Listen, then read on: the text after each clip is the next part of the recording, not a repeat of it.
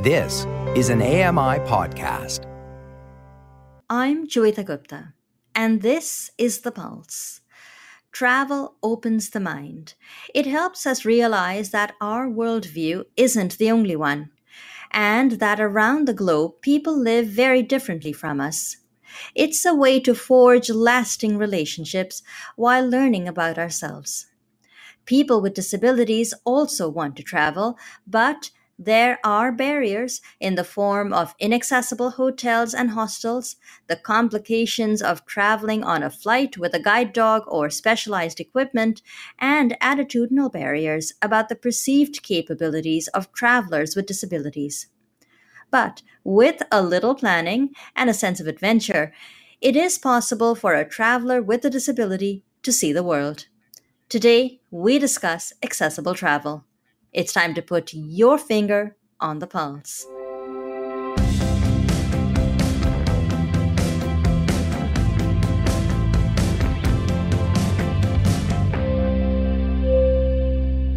Hello, and welcome to The Pulse on AMI Audio. I'm Joeita Gupta.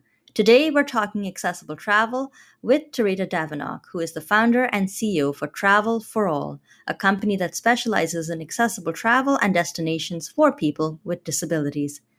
Tarita, welcome to the Pulse. It's really good to have you with us on the program. Your company was called Travel for All. I thought it might have been called something like Accessible Travel or maybe, you know, uh, travel for people with disabilities. Why was it so important for you to focus on travel being an inclusive experience? Well, when I was diagnosed with MS, I was only 29 years old. And so at that time, I was a social worker. So I'd always been an avid traveler. So when my neurologist told me to find something less stressful, so I reverted back to my first love, which was travel. So the reason that I named the company Travel for All is that it is we arrange travel to and from global destinations for people who are mobility challenged, have visual impairments, have hearing impairments, have health issues, or they're just seniors who walk slower, don't hear as well, etc. So I wanted it to be inclusive in that we didn't just arrange travel for people who use wheelchairs. We wanted it to be a more inclusive type of travel. So when I was diagnosed, you wanted to book travel, travel agencies will tell you, oh, the best thing for people with disabilities is to take a cruise. And if you ever said, look, I want to go back to my homeland of India, or I want to go visit the Fiji Islands, where, where my family was born, they looked at me and said, We don't do that. You can't go there. And I thought, you know what? Having MS and having a disability itself takes away so much from me. I didn't think that anybody had a right to tell me where I can and cannot go. So that was the reason for being inclusive is that nobody has the right to tell anyone with a disability what they can and cannot do. So we arrange travel. I mean, the world is, is not yet fully accessible. Let's let's face it. But what we do is, if somebody wants to go to any destination, we'll give them the pros and the cons. So that particular destination may not have adapted vehicles or may not have hotels that have accessible rooms. So as long as people know that they're going to be lifted in and out of vehicles, etc., they are quite happy to themselves make that decision.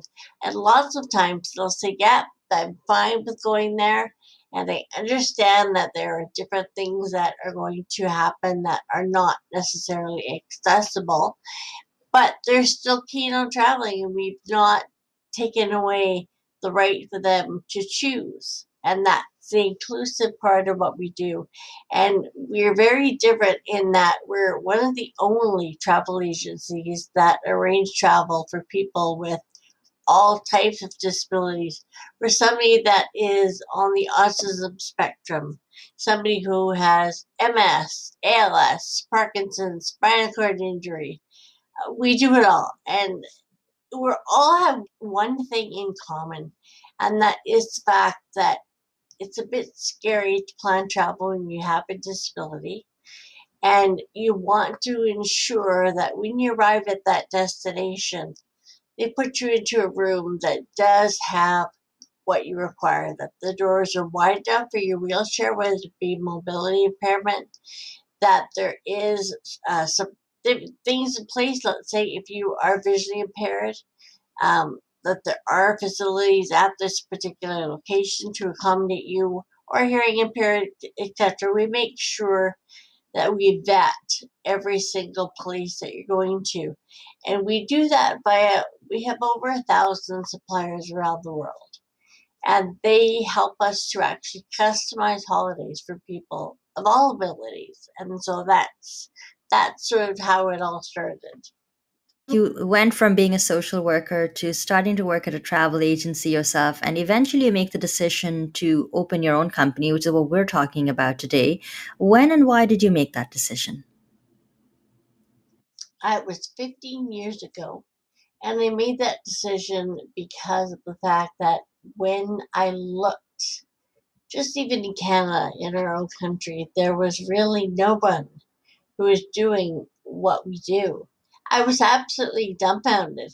And then when I looked in the US, there was a few companies, but those companies also focused on either being one type of disability. They didn't. They weren't inclusive, and so uh, that's when I realized, you know what, this is something that is absolutely necessary. Necessary. Everyone should have the right to go where they'd like to go when they'd like to go and with whom they'd like to go. And that was the one of the big reasons for me to start my own company was that I knew that this particular demographic was completely untapped and underserviced. What do you think about the companies that have a model where they have a traveler with a disability, could be a visual impairment, could be anything really, and they pair that person with a sighted person or non disabled traveler to try and mitigate some of the obstacles and the barriers that come up while traveling with a disability. Is that a model that appeals to you, or do you feel that that model, in some senses, takes away from the independence of a person with a disability? I, I think that that particular model can be expensive, and I don't think it's fair that the person that has the disability pays a lot more money than the person who is uh, basically traveling, escorting them on this tour. It makes more sense to me. We have our suppliers around the world. They will ensure that they have someone on their team who will be escorting the traveler to wherever it is that they're going. I don't think that it is, once again, we're making that decision for the traveler. We are also charging them more money if it's something where they are being hosted by the company, then absolutely that makes total sense. It's not something, if you're visually impaired, there's really no way that you can tackle a tour of Machu Picchu on your own. You're going to need to have someone who you can rely on to make sure that that trip is going to be safe and is going to really meet your ability. So, what you need to have done for that trip to be successful. All right, Machu Picchu. It just so happens that that is one of the travel destinations I would like to visit. Let's say hypothetically I were to give you a call and say, "Hi, I'd like to visit Machu Picchu and I'm visually impaired." What happens next? What we do is we ask you, we have the first step is we send off a client profile and we ask you to complete that to the best of your ability. And if you are blind, you're going to, of course, need some help, and we will help you fill out that form. So we'll ask you the questions as far as when you want to go, how many people are going to go, what your budget is, where you would like to go. Of course, you said Machu Picchu, and so how long you'd like to go away for, and then we have kind of a base point to to start. So then we'll talk to our suppliers, and many of our suppliers, even though they are really focusing on mobility challenge. They also have become inclusive, where they also make travel plans for people who are blind or hearing impaired. So we would start off with that client profile. Once we have all the information of when and how much you want to spend, what you like to do, if you want to do something, you know, a little bit more um, adventures like oh gosh, zip lining, which lots of people do, we would make sure that we put different things into your itinerary to make it work for you.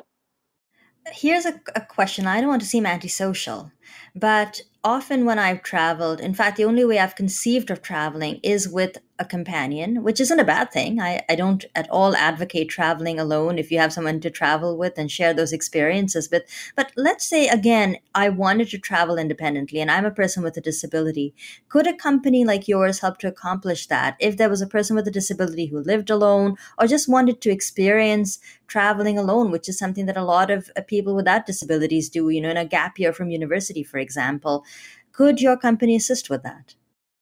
Absolutely. And you have to face the fact that, I mean, I know myself, I like to travel alone, but it's not feasible for me using a wheelchair when I travel.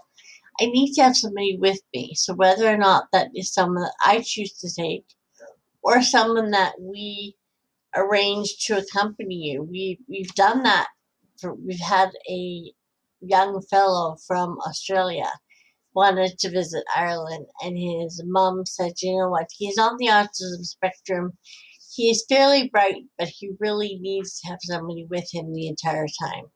Not to, I think, encumber him, but to enhance the trip for him, to make sure that everything that needed to be done was done for him. So if you want to travel solo and you are visually impaired, and you want to go to Machu Picchu, I would tell you my best advice to you would be, eh, you know what, if that's something that you want to do and you just want to have the tour and do it on your own, I would, in my honest, honest opinion, tell you, A, it's not safe.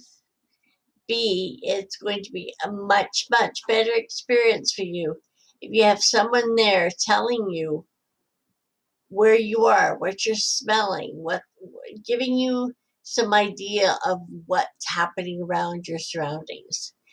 I that's my opinion, and that would be what I would advise. And I think that it's um it's it's great to travel solo, but when you're at destination, you may want to have somebody with you to tell you what's going on, where you are, uh, what you're smelling, what you're touching, uh, there's lots of tactile tours. Uh, so there's all kinds of things like that that we want to make sure that we make available to you. I'm Joeita Gupta, and my guest today is Tarita Davenock, who is the founder and CEO for Travel for All, a company that specializes in accessible travel destinations for people with disabilities. So, Tarita, I'm not going to bore you with too many travel anecdotes, but one of the things that's happened to me, and I think other travelers fairly consistently, is showing up somewhere and finding the flight is delayed or canceled, being shunted off to a hotel that I've never been to before. I have no guarantees whether the hotel suite is accessible, but I have to spend the night there because I don't have a plane to catch. What do you suggest travelers with disabilities do when the best laid plans don't seem to work out for reasons that are completely out of our control. You know, first thing I tell everybody is take a deep breath. When we're, for instance, when we're booking a flight, we talk to the actual department of the airlines that deals with people who have various disabilities. So we'll let them know all about what the disability is. So the airline already knows look, this traveler is blind or the traveler is hearing impaired. The traveler uses a wheelchair, whatever the case may be. So if something like that happens, we are usually notified by the airline, or we tell the client, phone us. We will assist you. If that hotel, like you say, is not really going to work for you, we will talk to the airlines and find something that is going to work for you. The airline is has to really try to accommodate you. especially now that Canada finally, like a year, almost about two years ago, has a law in place for people, Canadians with disabilities. Although it's not perfect yet, it does ensure that, that you're accommodated. And it's the same thing in the US. So there has to be accommodation. So we will make sure that you are accommodated based on your requirements unsurprisingly, being a person with a disability, I do like to have an itinerary and travel with as much research done ahead of time just to make sure there are no unforeseen problems. My husband, on the other hand, believes in spontaneity. That you should keep yourself open to new experiences. And I don't discount that in theory. But how does a person with a disability embrace spontaneity in travel and open themselves up to trying things that they didn't even know were a possibility? Um, while also dealing with the fact that those spontaneous experiences may not always be inclusive of them as a person with a disability.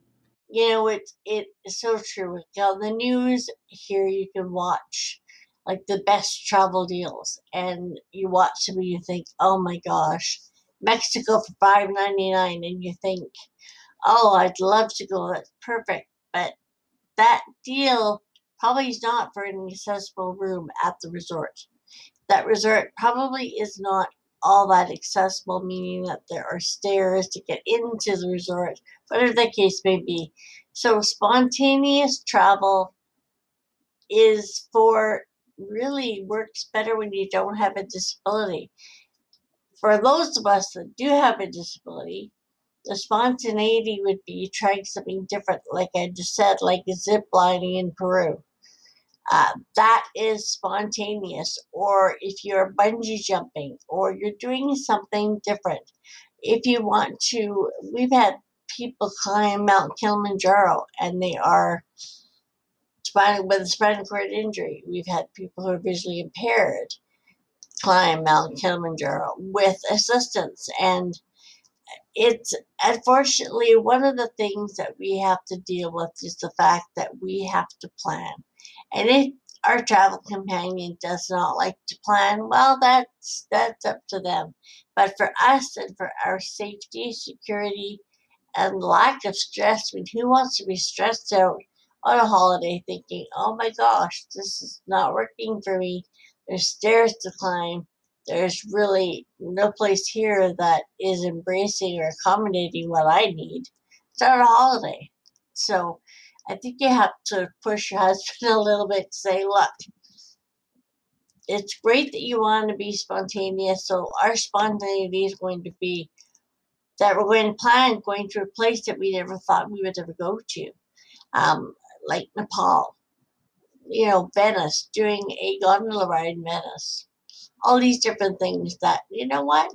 Spontaneity can be just deciding to go somewhere that you've never gone before. That's spontaneous.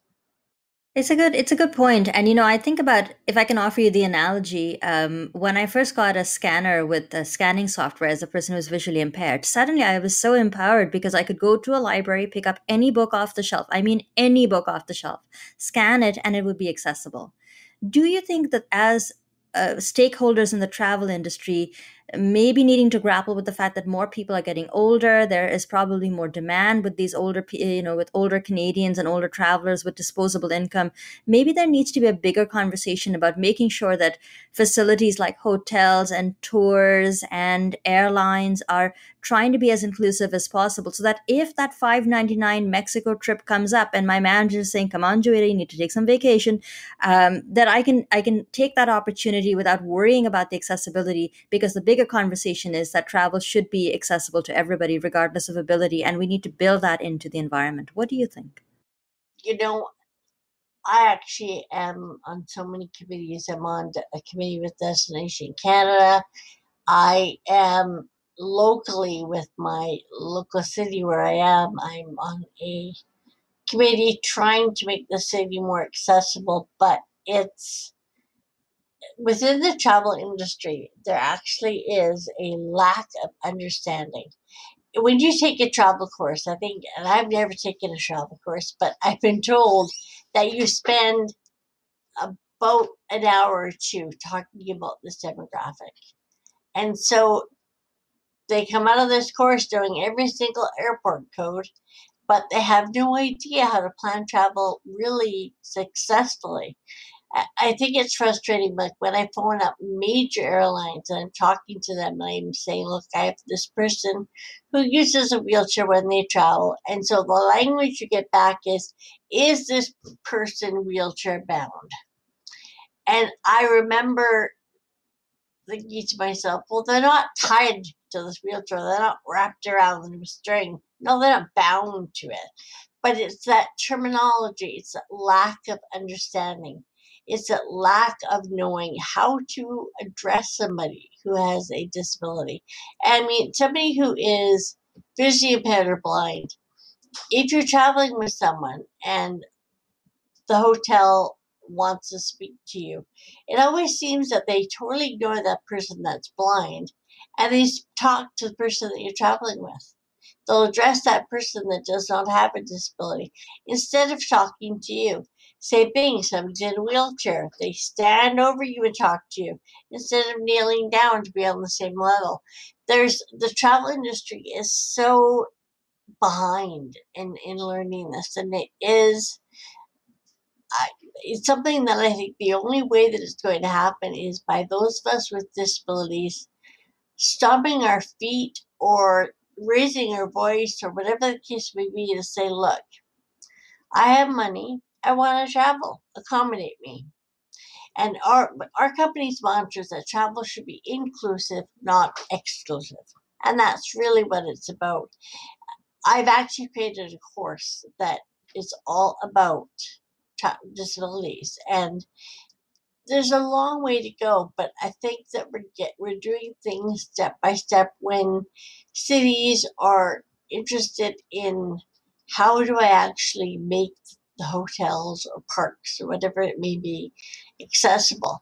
Um, destinations like Europe are far, far superior. They're so far ahead of us when it comes to accessibility. You can go to buildings that are much older. There's sort of heritage buildings that have all these stairs to climb, but they've actually built this neat thing where you wheel and that actually the thing lifts and there you are on the you know proper um, area and, and you didn't have to be carried upstairs so canada i'm just looking at canada for instance how many times i've gone to a shopping center, gone to a store because I wanted to buy a friend a birthday gift. And first of all, trying to push the button, it's usually way too high. Trying to push the button so that the door opens, and then and then addressing the issue of getting into the mall. So, really, in order for things to change, we have to have people who will. I'm not going to say fight but I'm going to say strongly, strongly protest what is happening within the travel industry. And it will happen. It's it, the hotels are the first thing that they look at is the dollar signs. What is it going to cost me to upgrade this hotel and the rooms in this hotel? Is it really worth it? Oh, and, and they put their hands up and say, no, forget it. Well, there's a hotel, the hotel chain in Europe and what they did is they spent money and they upgraded a few hotels. And they spent a good chunk of money. They had recouped what they had spent within a year.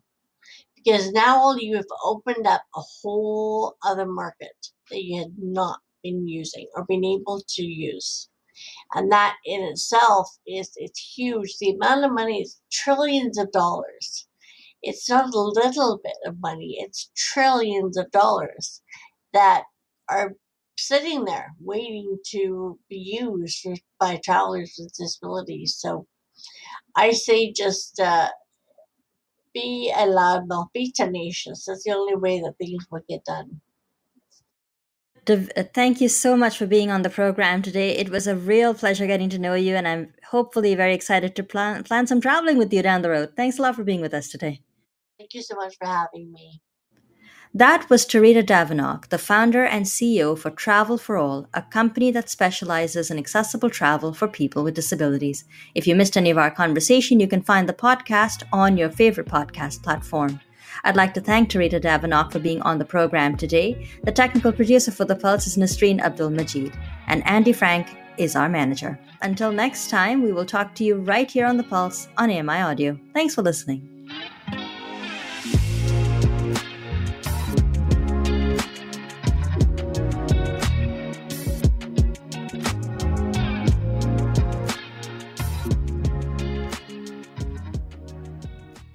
This was an AMI podcast. For more accessible media, visit ami.ca.